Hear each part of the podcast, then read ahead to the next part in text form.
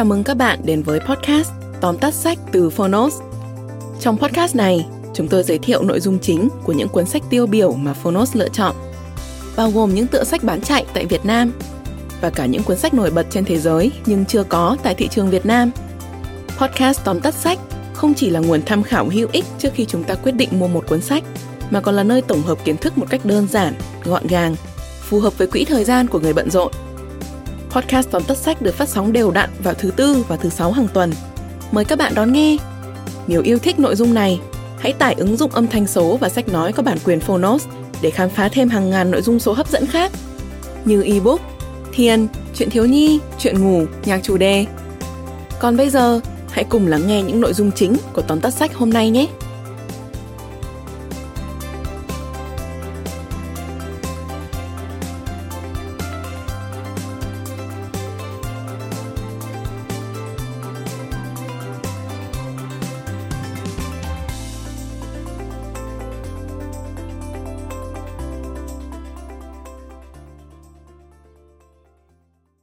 Bạn đang nghe từ Fonos.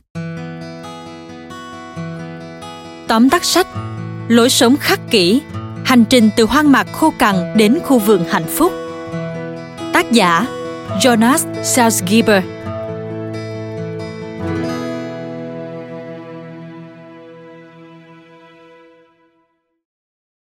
Triết lý khắc kỷ thực chất là những thủ thuật tâm lý học tích cực giúp bạn rũ sạch đau khổ, lo lắng và sợ hãi, như một tấm bản đồ kho báu dẫn lối bạn đến phiên bản hoàn thiện hơn của chính mình. Ra đời từ năm 301 trước công nguyên, triết lý khắc kỷ từng được coi là triết học đường phố, vì cách tiếp cận phổ thông khiến ai cũng có thể hiểu và áp dụng, bất kể là giới hàn lâm hay dân thường. Các triết gia khắc kỷ luôn đi tìm đáp án cho câu hỏi mà Socrates đã đặt ra: phải làm gì để có một cuộc sống tốt đẹp? Tác giả Jonas Salzgeber đã tổng hợp quan điểm của các triết gia khắc kỷ nổi tiếng trong cuốn sách Lối sống khắc kỷ, hành trình từ hoang mạc khô cằn đến khu vườn hạnh phúc.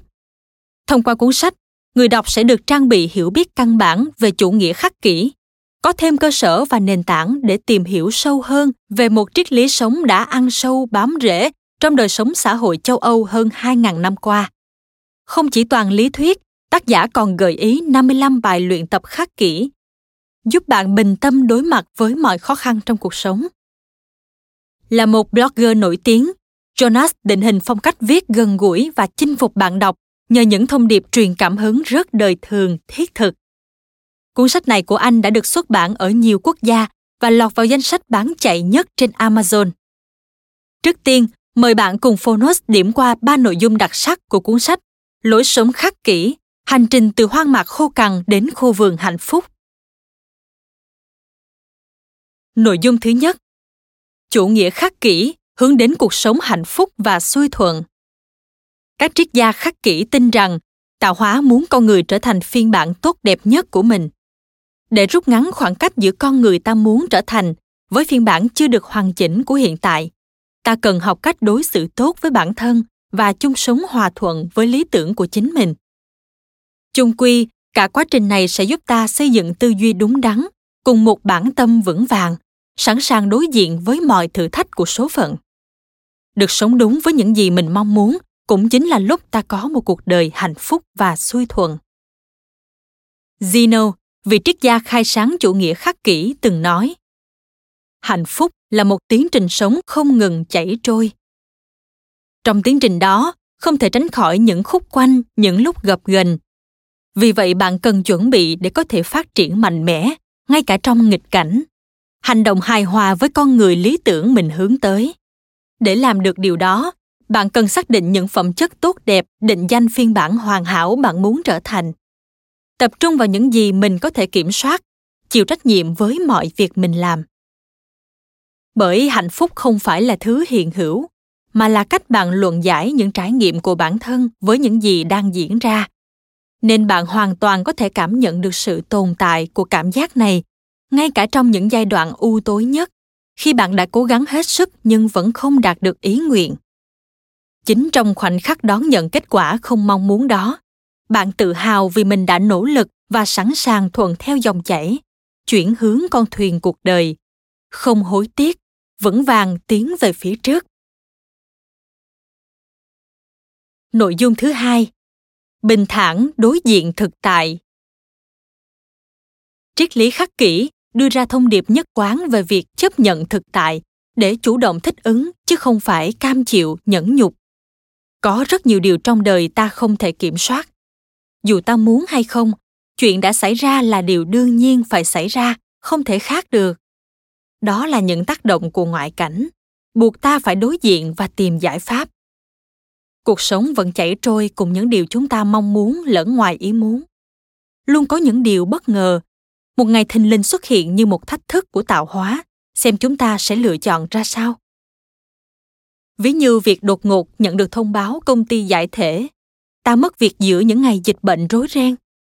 Điều duy nhất ta có thể làm là chấp nhận thực tế bằng sự bình thản và cố gắng làm những điều tốt nhất để cải thiện tình hình.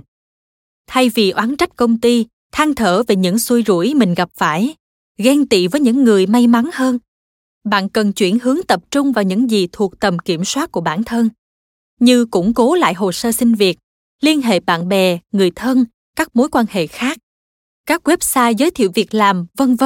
để tìm kiếm những cơ hội mới.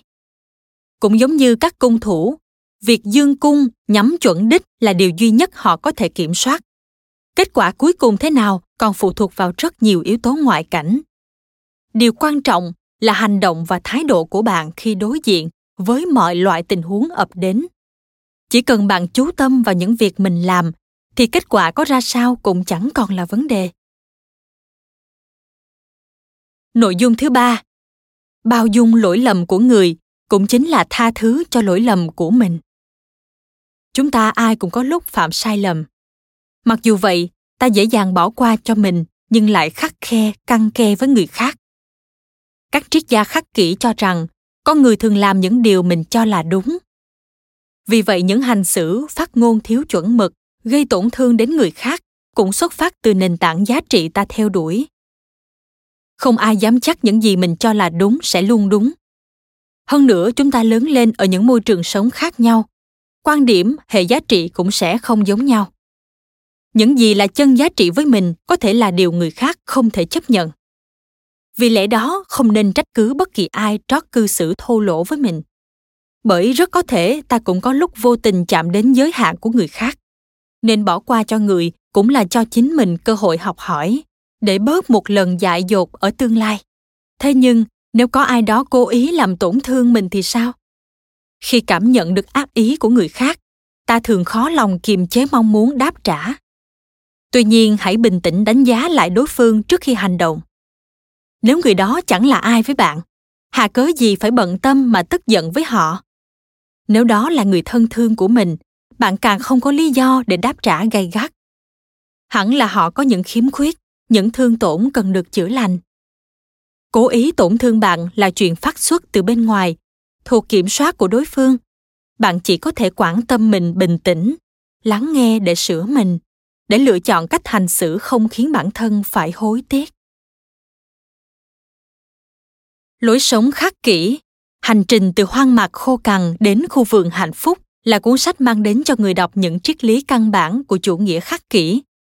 Bên cạnh đó, những chỉ dẫn thực hành được tác giả đề xuất cũng vô cùng hữu ích, dễ hiểu và dễ ứng dụng. Rất nhiều người đã được truyền cảm hứng để sống đúng với những niềm tin và giá trị của bản thân. Bạn cũng có thể là người tiếp theo. Cảm ơn bạn đã lắng nghe tóm tắt sách Lối sống khắc kỷ, hành trình từ hoang mạc khô cằn đến khu vườn hạnh phúc trên ứng dụng Fonos. Bạn có thể nghe trọn vẹn phiên bản sách nói của tác phẩm này bất cứ lúc nào trên ứng dụng của chúng tôi.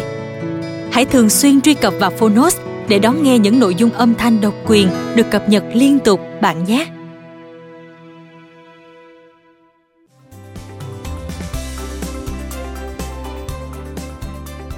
Cảm ơn các bạn đã lắng nghe podcast Tóm tắt sách. Podcast này được sản xuất bởi Fonos, ứng dụng âm thanh số và sách nói có bản quyền dành cho người Việt.